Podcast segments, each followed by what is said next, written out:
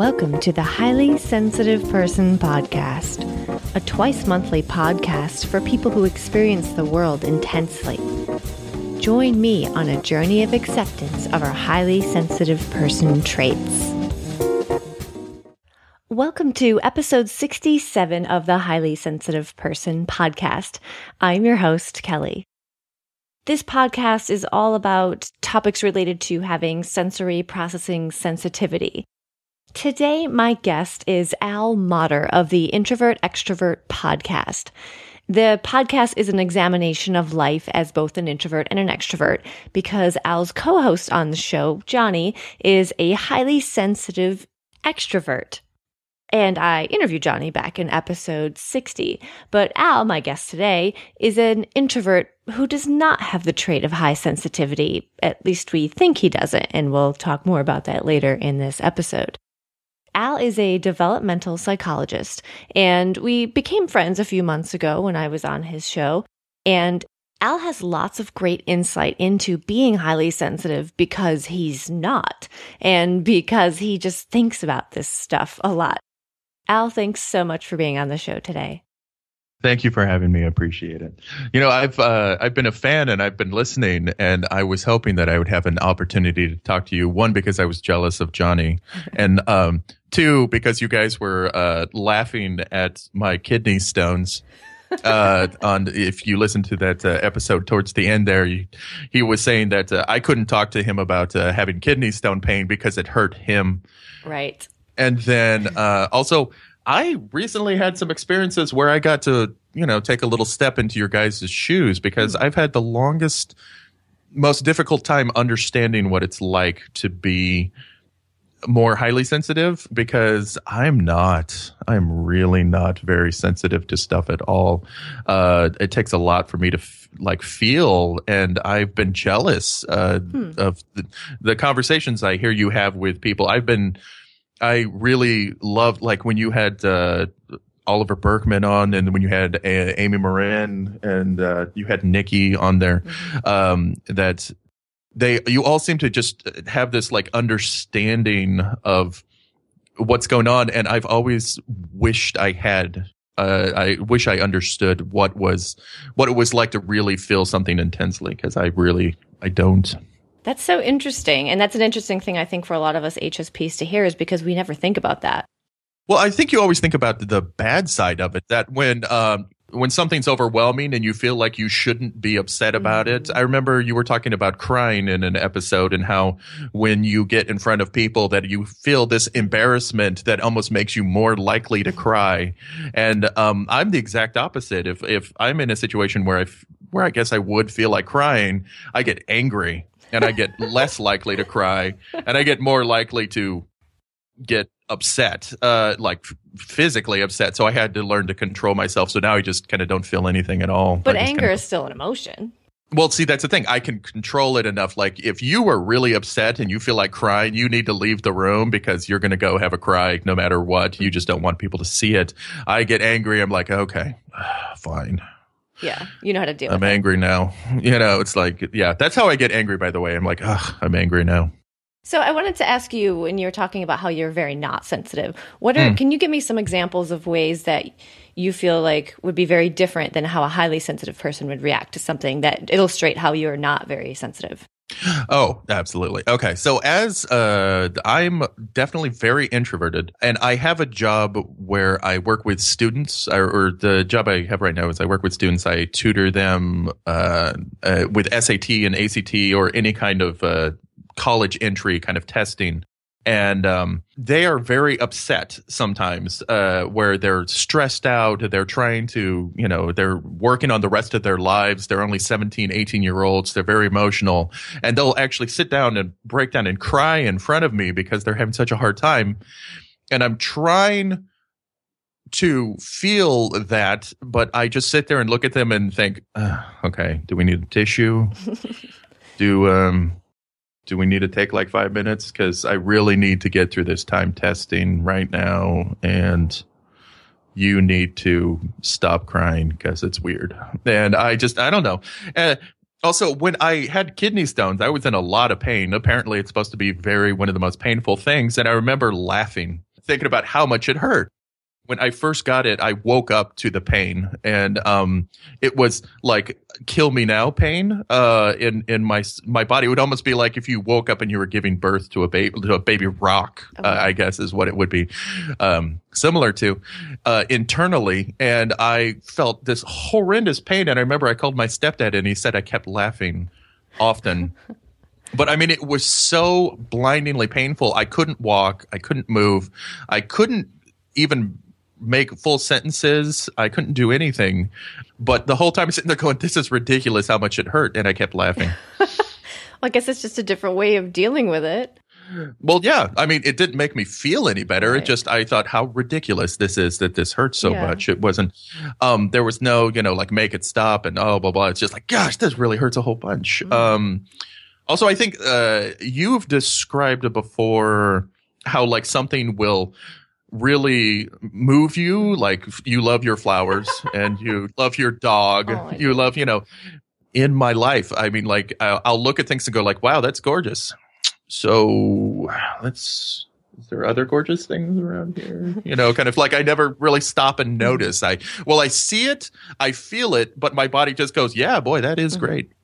Yeah moving on you know kind of thing going on it just it doesn't stop and uh, recognize and maybe i'm highly sensitive and i just am in denial uh, I, I don't know but it just it doesn't things just don't impact me. Right. I mean, I could be overwhelmed by something and then my body will just go, boy, you're overwhelmed. Anyway. Yeah, that was going to be what I was going to ask next. Is you ever experience overstimulation?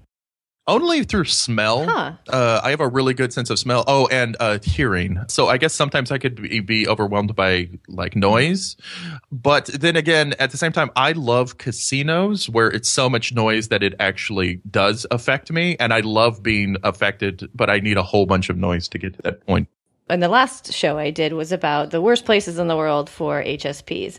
And well, one of the places I listed was a casino, and I because I hate being at casinos right. for lots of reasons, just the lights, the sound feel overwhelming to me. I also feel this emotional thing too. I feel like I see a lot of people there who seem elderly, you know, a lot of older people there who seem alone and I just mm-hmm. kind of even who knows if they are lonely or sad, but I kind of assign this feeling to them like, oh, they seem really sad, and this is maybe this is all they have, and so that I feel really sad for everybody. But anyway, it's interesting to hear you say that even though you're an introvert, which I also am, you're probably not a highly sensitive person. So you actually no. enjoy all of the Very noise and the so. lights and the little music I love the music. I even love how the music of the different machines overlays over one another, so it makes us just like wall of yes, sound. Yeah, I hate that. I love a good cacophony. But I also can understand and can appreciate how one might like the anonymity of it, where there's so many people and there's so much stuff going on that you can just blend into the crowd. You don't have to talk to anybody. You can be all alone and introvert yeah. away. So I can understand that aspect of it. Well, yeah, because you could be alone in that blanket of mm-hmm. noise and lights and confusion, and everybody else is in their own little world, and it's almost sounds. It almost feels like I'm in a blanket, a big blanket of sound, Ooh. and I love it. And it's this sort of lost in a crowd thing is something I also wrote about recently about how I actually love big cities to an extent. Uh, I used right. to live right outside New York City, and I loved going down on the weekends and spending time in the city and a lot of HSPs might say, oh, how could you possibly like a big city? It's so overwhelming, and you know the smells, the sounds, the people." And yeah, I get that, but there's also well a little bit of high sensation seeking too, which is kind of exciting for me. Mm-hmm. But you can feel lost in a crowd because there's so many people around. Nobody's paying attention to you. No one cares about you. You can be as weird or as crazy as you want and do whatever you want and have a good time. Right. You were talking about uh, Benihana mm. on that episode too. I love Yeah, Benihana. so Benihana is a restaurant for anyone who might not be familiar with it. I think it's mostly in the United States and it's considered I, I think like a Japanese steakhouse or hibachi grill type thing. What I love is that they sit there and you know they make noise and so it takes the focus away from me because I'm a really big guy and so a lot of times when I go into places and sit down people just look at mm. me, which I don't particularly like.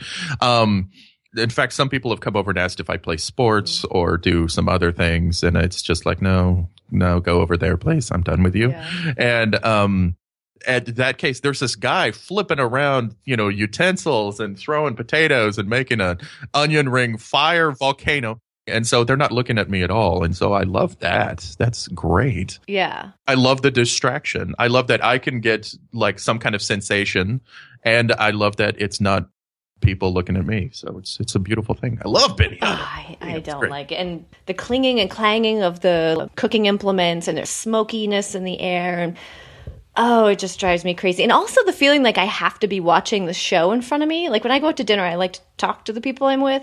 And the fact that I have mm-hmm. to be like, oh, okay, here's the show. I've seen it like a million times. I have to sit here with a nice happy face and sit through it again. I don't know. Maybe I'm just grumpy. I'm uh, maybe, maybe, maybe. You know, sometimes you have to just ask yourself. I had to ask myself that question when I was uh, kind of discovering my introvertedness. It's like, am I just kind of a jerk? and I don't like to. I just don't like hanging out with people. Yeah.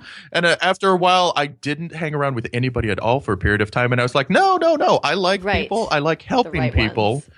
I think I'm a nice person because I go out of my way to help people when I really don't have to but boy, does it tire me out. So I just, that was kind of like my, oh, I just need to do it in moderation and to make sure I'm aware of, uh, you know, kind of what's going yeah, on. And that's a good question. Maybe we should all ask ourselves once in a while Am I an introvert or an HSP? Or am I just a jerk? I think. This, no, I'm joking. or both. You could be both. You could or, be both. or all of the yeah. above. And, uh, but at the same time, they're not mutually exclusive. It doesn't really benefit you to beat yourself up either. Like if you're worried, oh, maybe I'm, I'm such a bad person. I'm so mean. I'm a jerk. Well, it doesn't really do any good to beat yourself up. You're probably not a jerk. Right. You're probably just overthinking things. Right. Although I got to admit, sometimes I am kind of a jerk, and I, I, I, thank goodness I'm not sensitive because I don't care. like, boy, that guy's a jerk. Yep. Hey everyone, I'm going to take a quick break from the interview for a minute, change gears, because I want to tell you about a resource I think you might be interested in. My friend and colleague Andy Mort runs The Haven, which is a private membership site for highly sensitive people. It's completely dedicated to providing HSPs with a place to learn and understand more about who they are and to explore how they can make their unique and gentle impact in this noisy world. There's already two years worth of really interesting content available in the Haven, like high quality videos, collaborative projects, interviews, and more, which I know because I'm a member. It's been created specifically to help support, encourage, and inspire HSPs. My favorite part is the private Facebook community that is friendly and welcoming. Registration to the Haven is only open for a few days. It closes at midnight on July 21st. There's no contract and no obligation, and space is limited. It's only $1 to try it out for the first month, and you can cancel anytime, so why not check it out, right? You can learn more about the Haven and sign up by going to highlysensitiveperson.net slash haven. Now back to the interview.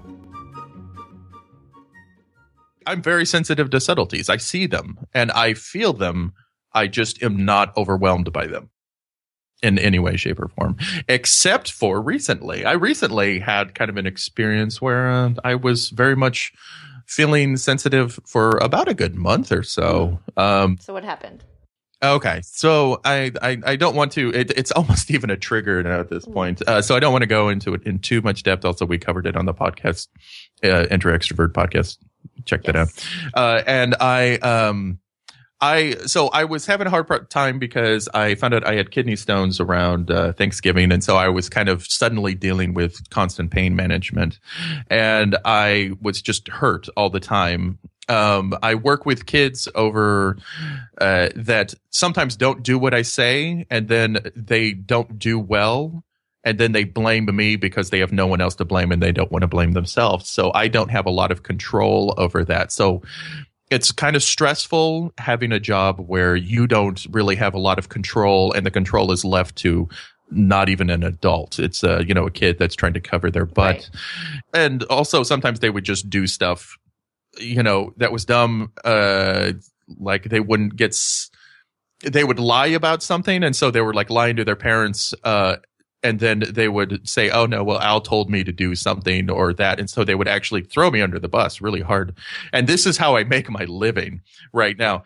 And so they were affecting my job with their lies, which kind of it I you would expect because a lot of people don't really know themselves at that point, and I don't blame them, but it definitely hurt me. So I didn't have the anger, but I saw the lack of paycheck if you know if I had to stop working with someone. So it you know it was obvious, and so I was getting stressed out about that. Mhm. So dealing with pain, and then uh, I had a loss. I uh, my uncle died, uh, who was uh, kind of like my mentor, and so I was upset about that. And so all this stuff. It was the end of the year. Everything kind of came to a head, and I was feeling kind of anxious. And so I didn't have any anxiety medication. Uh, I've we've both talked with Amy Morin, and uh, she's expressed that anxiety is one of the most treatable. And I've heard this as well when I was going to school that anxiety is a very treatable thing at this point. Such a relief to hear. Yeah, if you actually just go in and talk to someone, they there's lots of ways to treat anxiety, whether it's through medication or through therapy. So you know that's a good thing. So I went over to um, like urgent uh, mental health services just because I was like I'm really overwhelmed because there's just too much stuff going right now, and I think I either need to talk to someone or I need some medication. Unfortunately, I went too late at night, and it was like 10:30 on a Friday, so I was submitted to emergency psychiatric uh, care, and that meant they had to hold me until uh, there was a psychiatrist. This is one of my things that tells me I'm not a hy- uh, highly sensitive person because I went in there and I was like, "Well, I guess I'm going to have to do this then." All right, let's do this, and I did. I was I was committed. I, I had to commit myself for uh, you know, a, a period of time. And unfortunately, it was understaffed and over. It was right after um, Cinco de Mayo, Mm. so uh, there was a lot of just people that were had drunk and gotten so drunk that they were put into like a. Uh, you know, uh, under observation because they were a threat to themselves or others, and so I was just filled with this place of, and the only thing that really bothered me was I didn't want to talk to anybody. Hmm. I just wanted to sit there and do my Yeah. thing. People were getting in fights and screaming about how they didn't belong here, and I would just be sitting there eating my vegetarian uh, option meal. Where I was sitting there going like, ah, "God, could you go over there and do that?" Yeah. Because I'm just really Just trying to get through this. Yeah, it's trying to get through this. And so I got through the whole thing. Uh, I ended up staying there 36 hours or something along those lines because just no one got to me. And finally, when they did, it only took like four or five hours um, to get out. And then uh, they gave me a medication that just did not agree with me. That was like an anti anxiety medication that they said you should take this for a while. And so it threw my brain chemistry off and it made me very, very sensitive, Hmm. very hyper, hypersensitive. So tell us about that. Yeah, uh, there was uh, a discussion between me and uh, my therapist uh, afterwards, and she said that generally, if there was a one to ten uh, scale of sensitivity, that I would run at about a three. One being like you know numb, and ten being like you're actively having a panic Mhm. attack. That if the average person, or I don't even believe in average, if standard you would run about a five, that I run at about a two and a half or three Wow. and that uh, a highly sensitive person would probably run at about like a six or you know like a little bit more apt to you know be affected by something or upset by something and uh, she said i was probably running at about an eight Wow. at that point where i was literally every 48 hours i couldn't go 48 hours without possibly having some kind of panic or anxiety attack where i had to take constant medication so i was super hy- hypersensitive and she said that my body would naturally work its way back to where it was happy, which was, you know, about a three. But during that time, I spent about three weeks being super hypersensitive. You know, everything affected me. You know, like if I had the wrong meal, I felt like I was going to have a panic attack. If I had too much salt, uh, if I, you know, uh, got stuck in traffic, I thought I was going to have a panic attack. If I didn't get enough sleep by an hour, I thought I was going to have a panic Hmm. attack. And these are things that I, you know, have done my entire life with no care and no notice. And then suddenly I was, you know, like over affected. And then I got to this happy medium point for about a week where I was probably running at about a six, where I was not gonna like have a panic, but I noticed things affected me so much more than they had ever had before. Um, where I would, you know, I watched a movie called Meet the Robinsons, and I was practically in tears at the end. Um, I was. Uh, I, I remember I was getting teary watching an ad on, you know, just regular TV. I, um, but then also I saw something. Oh, I saw like a, a, a movie that was making me so happy and then I was listening to music that was making me so happy. I was listening to your podcast and I was making, I was just so just like, wow, this is great. I definitely have had kind of that experience. I was sad that it only lasted for a week. And at this point, I am definitely not, I'm back to my non sensitive self again.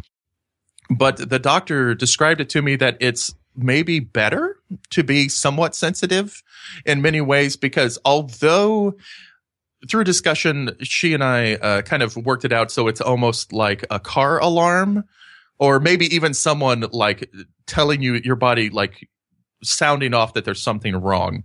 Is that your alarm or that you know voice that tells you something's wrong is a little louder than other people's? Mm. But at least it's telling you there's something wrong. Right. My body only whispers. Huh. It whispers, says like, you need to go to the doctor, uh, you know, kind of thing. You're in massive pain. You should do something. Um, but I don't know if you've ever watched a scary movie. I wouldn't suggest it because uh, I found that I could not watch scary or uh, kind of violent movies while I was in my uh, sensitive uh, point oh, there. Why not? Like, um, what happened if you tried to? Uh, I got scared. I got nervous. I got sick. I actually felt like nauseous uh, a little bit uh, suddenly, and then uh, now I'm okay again. Do you know why that medication made you feel more sensitive? Yeah, uh, it was a mix between like a uh, they call it a CSN. It makes it so you can't feel so, but it actually it, it, affects your brain chemistry enough that you don't feel stuff as much. It, it, almost completely like your body doesn't have a reaction to things. So it takes you to almost nothing. It's suppress. It's a suppressant for uh, the stimulus hmm. that uh, your body goes through. Um, and then at the same time, I was also taking an SSRI, uh, which is a simple serotonin reuptake inhibitor, uh, which is something like Prozac. And so it basically means that you uh, you're more your body becomes more able to be susceptible to the serotonin that's in your body mm. uh, that that's made naturally. So all of a sudden, I was taking both of these, so it was like it was bringing me down, but then it, I was also having to like a central, and then at the same time, I was also taking something that was making me feel. Uh, a little bit perkier, I guess, at the same time, and but and sensitive to to things, and so I had actually made myself into a more highly sensitive person through medication, I guess. Um, and uh, so my body chemistry was great, but since I'm not used to that and my body's not happy at that point, it eventually rolled back over to my non-sensitive self. Oh. But well, not that you're non-sensitive, you're just not like. That's what the doctor kept calling it. called it. it. Non-sensitive. yeah. Well, I think it's funny because you know Dr. Elaine Aron, she uh, she you were saying on one of your podcasts that she called it, uh, you know, highly sensitive just because she couldn't think of something mm-hmm. better. Um, well, I think even worse so, you know, you and you've said like, boy, that's not a good name for it. Well, even worse so is the opposite is non-sensitive because right. it makes you sound like just a jerk. And she has actually, you know? Dr. Elaine Aron has, I, can't remember if it was in her documentary or, or somewhere where she said you shouldn't call someone non-highly sensitive you could mm-hmm. say they don't have the trait or the, something like that. It's kind of a clunky way to say it, but it's not great to be like non highly sensitive. So it's right. all of these words are a little tricky to get around, but hopefully people get the gist. Well, it's all just part of the like the lexicon, right. and, and, you know, it's that you know that that it does define what it is, but it sounds bad just because of yeah. But yeah, no. So I was not feeling the the trait of sensitivity anymore, and I almost missed it. Mm. I, I felt like I was kind of discovering things. In fact, I was a lot more productive. Mm. I was doing a lot of stuff on my Tumblr page. I was doing a lot of stuff, um, going out more. I was exercising more. I was doing, you know, being more creative with my cooking. I I continued to work. Uh, I didn't take a day off for three weeks mm. after uh, I uh, was spent my weekend over at uh, the mental facility. So I I was working the entire time, and so the parents that I worked with said they could definitely notice a difference. That suddenly I was not happy um, because I, I, as much as you are used to it, and I, I know that you're very proud of your your sensitivity to things at this point, except for when it's you know bothering you or you feel kind of crappy. But um, that someone who's new to it, and that's why I think kids should be made aware of this so much more, and you know, like you know, parents should be aware of uh, highly sensitive traits, is that when you're new to it, it is terrifying. It is absolutely terrifying, and especially if you spent your whole life being non not very right. sensitive, suddenly it, you're thrown into this whole different world. It is just yeah. But most people don't hor- get to have that horrible. experience of just suddenly, like you did, you know, like just suddenly getting to feel the other side of it. Right. I definitely had a, a, period of time where I was hypersensitive, almost to the point where it would probably be similar to being on like ecstasy, where I was like super sensitive and everything was like amazing. But that there was a week of where I just was a little bit mm-hmm. sensitive and I liked that. It wasn't like being it wasn't like being high. It was uh-huh. just like being aware. Just a little more aware. Yeah, just a little more aware of things and a little more affected by things than I was used to. And I liked it. It was it was a good thing. That's such a nice message for people who are listening, for those of us who are often thinking about all the negative things about being highly sensitive and all the things that stink about it. And then to hear your story and be like, oh, like there are some people who are really different than us that maybe they would like to be a little more sensitive, the same way we wish we were a little less sensitive. So there are two sides to every okay. coin, and not everything about being an HSP is bad. There are definitely a lot of great things. And um, I did want to say, I wouldn't say that I'm proud of being highly sensitive. You mentioned that as proud of my uh, being having the HSP traits because it's it's not really something to be proud of. It's just the way I am. But um, right. I do try to help people throughout the show to realize things that are good about being HSPs just so they don't feel bad about themselves. I I think you should be proud of those traits who make you who you are.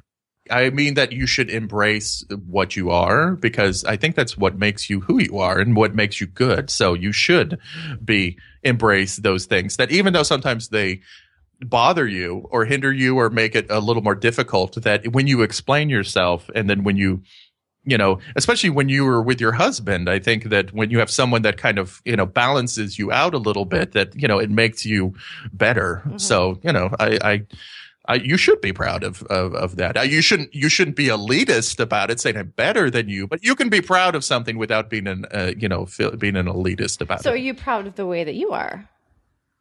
Uh, in many situations, yeah, I am because there uh, sometimes when there's someone when uh, we go or when we uh, when I was married, I was married a while ago. I I'm no longer married, but um, she's still my best friend. We get along. She's awesome. Um, we used to go over and check out uh, like paintings and you know artwork. We went over to the Mo uh, the Museum of Modern Art in San Francisco, and we'd look at stuff. And I remember there was this whole Chagall like thing, and she was looking at going like, "This is amazing," and I was like, "Yeah, this is pretty cool." Mm-hmm. mm-hmm. So I hear there's some uh, Frida Kahlo over there. That's do you think cool. she's highly um, sensitive? Um, she's more sensitive than I am. That's for dang sure. Um, I definitely do not feel as intensely as she does. And from what I, you know, from what we've talked, I definitely do not feel things as intensely as you mm. do either. And so seeing the other side of the coin, I definitely see the problems with that because there's sometimes where you're just like overwhelmed with an emotion where you cannot control it and it's embarrassing. um, because uh, especially because I'm a you know I'm, I'm a big 300 pound guy who's like six foot three and I I you know, I played sports and, you know, I look like a, a, a, lineman on a football team. And so if I'm over there going like that flower's so beautiful, I, um, I get a lot of, you know, feedback, uh, poor, bad feedback mm-hmm. about that kind of thing. So I, I'm not allowed in kind of this culture to be a sensitive person mm-hmm. unless I really just bully it over someone. Mm-hmm. Something we've never talked about in this show is just, and you and I have talked about it just in our own conversations about how just physicality of that you're just a bigger person affects your life yeah. in so many ways that someone who's not a taller, bigger person like me, I would just never even think of. It's incredible. Well, I think you and I we were talking about a long time ago. I saw, well, maybe within like a couple years ago, I saw a, a football game because I'm manly and I watch football. I uh, was watching, and there was a guy that was on the Bengals that was. Uh, uh, they had uh, one of those pink days Mm. where they were everybody's wearing Mhm. pink for uh, breast cancer awareness, and um, he had just found out that his daughter had cancer, and so he was really having a hard time. But it's his job to show up and smash people around, so he was there so that you know he could afford the chemo, really expensive treatments for his his Mhm. kid. You know, even though they get paid a lot, the treatments for cancers are really, really, really, really expensive, especially private ones that are, you know, really good. The other team's cheerleaders dressed up in his number and jersey, and they put up something that, you know, this is for your daughter. And I remember he was just bawling on the sideline, and there's a close up of him just crying, and that was fine. Manly, you know, so-called manly, strong male athletes, I think they're allowed to cry. Like it's okay for Yes. them to cry. you can be passionate about Mhm. something if you're big enough because then you they say like boy they must be really passionate about it and Yeah. that's and that there has to be a really good reason to cry um i'm big enough that uh, i guess if i did break down and cry that they would say like oh there's got to be a good reason. Let's make sure that he's okay. But for the most part they don't want to see that. They want uh, people want to see me be tough so that they can feel confident around me.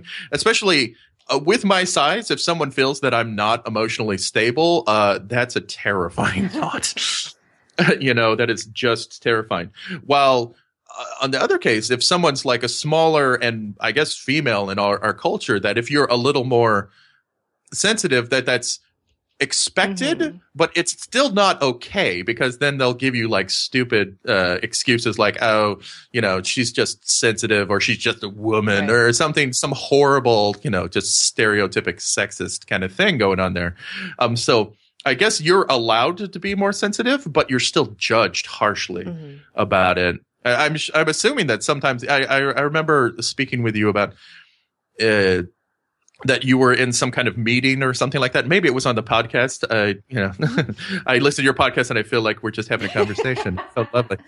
Uh, that you would uh, be you know at, at at a meeting or something like that and they were saying something like kind of horrible and you wanted to cry and you wanted to leave but you knew you couldn't and that just an embarrassment of like i don't want to cry in front of these people i don't want to give them the satisfaction kind Oh. of thing There's been lots of times at jobs when there's been emotional situations, whether it's some kind of conflict that I'm witnessing, even if I'm not in the middle of a conflict, it still feels so uncomfortable for me that it's just intense. And that intensity brings about emotions, including tears. And hmm. it's hard to hold that back. Also, I think I've talked about in job reviews, like if you have a six month or one month review where you meet with your boss and they kind of just review everything about your mm-hmm. job in general, that was always such a trigger for crying for me, which is so maybe that's what yeah, i'm it was of so embarrassing because it, it's this is like your moment, like your professional moment talking with your boss, but it was so intense that that mm-hmm. intensity just led to emotion, which led to tears coming out of my tear ducts. It didn't mean mm-hmm. I was sad and crying. It was just intensity crying. right And I always had such a hard time. The, the entire time I'd be in those job reviews, I would just be fighting inside me of how am I going to stop these tears. I wouldn't even like listen to what they were saying to me. It was just an act of what can I do to fight these tears? And I had all of these little tricks that I would do. Ugh. like what um, what did you do Yeah, actually, I wrote a I'm blog post about this a million years ago. I don't think anyone even really Okay. read it. Well, f- first of all, just don't really listen to what they're saying. Think about something else. Um, well you're supposed to like listen so you can become better Right, but whatnot. what's more important at that moment? Crying in front of my boss? It would make me look so bad. Uh, well, I guess this is these are the things that someone like me doesn't understand. So yes, please keep Well, I, going. Don't, I explain. mean, I guess it depends on your boss, but the bosses I had were the kind of people who would see me crying and be like, "Oh, that's okay, that's cool." They'd be like, "What's wrong with you? Why the heck are you crying?" Hmm. because it didn't it wouldn't make sense to a quote unquote normal person to see me cry in a job interview. I wasn't even being like criticized. They weren't even saying bad, like, "Oh, you're doing a terrible job." They're usually saying like pretty good things. Why Mhm. the heck crying would be such a weird thing, and it's unprofessional to cry in the workplace. So Hmm. other things I would do is um, instead of looking at your boss in the eyes, hit in their eyes, look at something behind them or look at their chin. You know, don't look them right in the eye because that's even more like intense. Another thing I would do is maybe um, as I'm sitting in the chair, do something with my hands, maybe like pinch my leg or try to do something to kind of like distract my mind from what's happening. You know, those are the same things that Marines do uh, to deal with uh, if they're in a situation where they're being tortured. Oh, gosh. yeah, it's because the, the intensity of that emotion. Is it that bad for it's you? not torture. It's just so hard to fight. It it sure sounds like torture. It sure sounds like. Maybe- like like trying to listen to someone talk about you and like fighting back tears. That sounds pretty bad. Yeah. Uh, maybe not physical torture, but emotional torture of some sort. Yeah, it sounds yeah, I mean, bad. I wouldn't want to equate it to like real torture, but personally, it was not great. in situations well I, I guess maybe i can i try and relate in that when i'm in a situation like um i was at a grocery store and uh, they suddenly closed three lines and the the two lines that were left were backed up into the aisles into the store and nobody was coming and everybody was just talking garbage um about you know what was going on. So it was just these lines where you couldn't go anywhere surrounded by anger and I am very not a super social person. So like being forced around this like social situation where people are asking you like, yeah, what should we do about this? And being angry about it. And I just, it hurt me so much that I, I, I left. I just dropped all my, gro- I spent like an hour getting groceries and I was like, nope, done. So, what do you mean it hurt you? Um, it just, it, I think this is the empathy part. It's like I could feel how angry everyone Mhm. was, and that amount of anger even affected me. Um, I even felt that, and when it was that anger was so strong that I started to feel angry as well. I'm not okay. I'm not an okay person to be around if I'm super angry. If I was as angry as these people, I would be hurting Whoa. people and there would be problems. And they were just like, you know, we should f- get someone fired and we should just take our stuff and leave and screw these people. And they were bumping into each other and being like, Hey, I'm waiting here too. They were like arguing about like I was in line and, you know, there was like the, cause they had diverted funny and then they were trying to combine lines and Mhm. stuff. And they were actually getting to the point of almost like you know, getting in each other's faces about like one space and line. And I was like, there's so much anger and so much just crowd. And I just, I just put my stuff, I laughed, I put my stuff down and I left. And I just was like, I'm done. Well, that here. was really self aware of you and smart of you to know that you needed to remove yourself from the situation before you start Yeah. to get angry yourself. right. So, I mean, I have that empathy where I feel the pain. Mhm. I just don't have as much sensitivity to the Hmm. pain. And so if I was as sensitive to it as these other people were, or, you know, someone with more sensitivity, I would be not great. Um, but I think, uh, I think maybe, maybe that's just something. Maybe I am highly sensitive and my body just realized that if I am, Mhm. I'm a threat in some way. And so I need to not be. So, um, cause I'm not a very aggressive person unless I'm just overwhelmed to the point where I Yeah. I can't, you know, I can't do it. It's fight or flight kind of thing going on there. So my body just won't let me get there. And that's an interesting scenario, what you said about the line at the supermarket. I think we've all been in a situation where there's a line that's taking forever or something goes where something goes wrong in the line at the supermarket that starts to annoy people, whether it's not, maybe not as extreme as the situation you explained, but something. And we've Mhm. all been in that situation where people get annoyed and we start to get annoyed. Why is it taking so long? And it's interesting to think of how we all have different ways to deal with that. Do we join in and do we get angry too? Or do we just say, hey, this is life. What's the big deal? Let's just chill. Or do we leave? Or it's interesting how we all deal with that in different ways. And I guess it depends on what your level of mental strength might be, as, as an Amy Morin type thing. Yeah. Well, I mean, I I am Amy and I were discussing this. I'm I'm older than her. I'm, you know, stereotypically supposed to be tougher um as a, you know, a big guy. She's a little little lady from the the south and um I uh uh, you know that she's supposed to be, but I would definitely say she's more mentally strong than I am. Um, and I, and I, but she might actually be even more sensitive than Hmm. I am, though, as well. And I think there's some kind of like you know cultural expectations and stuff like that of how sensitive you are. So I think honestly, I I, I would suggest everybody try and talk to someone who's a little bit more sensitive to try and get a, a feeling for what it would be like because it's although it has its ups and downs, I mean, it's not a bad thing. Right. And I, I'm, I'm, I'm, I, I'm glad that you have your podcast. That I love listening to you talk about like your experiences. You. Uh, but some part of me makes me feel a, a, little bad that you have to. That it would be so rare that someone would be able to talk about their sensitivity because it should be an open thing. Because I mean, it's you know, yeah. There's it's you know the other side of of a coin that there are going to be people who are super. Uh, lack of a better word, I'm going to say tough because I'm tired of saying not sensitive. uh, super tough and just kind of like, um, and then on the, uh, but to, you know, the creative, the more, you know, like sensitive to things around, you need someone who's not. And I, I think the two working together makes like that complete awesome, you know, expectations of what we have for people that, mm. you know, are way above everybody's heads. Hmm. I think that is a great way to wrap this up. Al, thanks so much for being on the show today. Before I let you go, can you tell everyone where they can find you? Uh, yeah, absolutely. Uh, I am on basically everything under the introvert guide or introvert extrovert. Uh, if you go to introextrapod.com or if you go to iTunes uh, for introvert extrovert, you can find the podcast that I'm on and that you have come on and talked uh, with us before.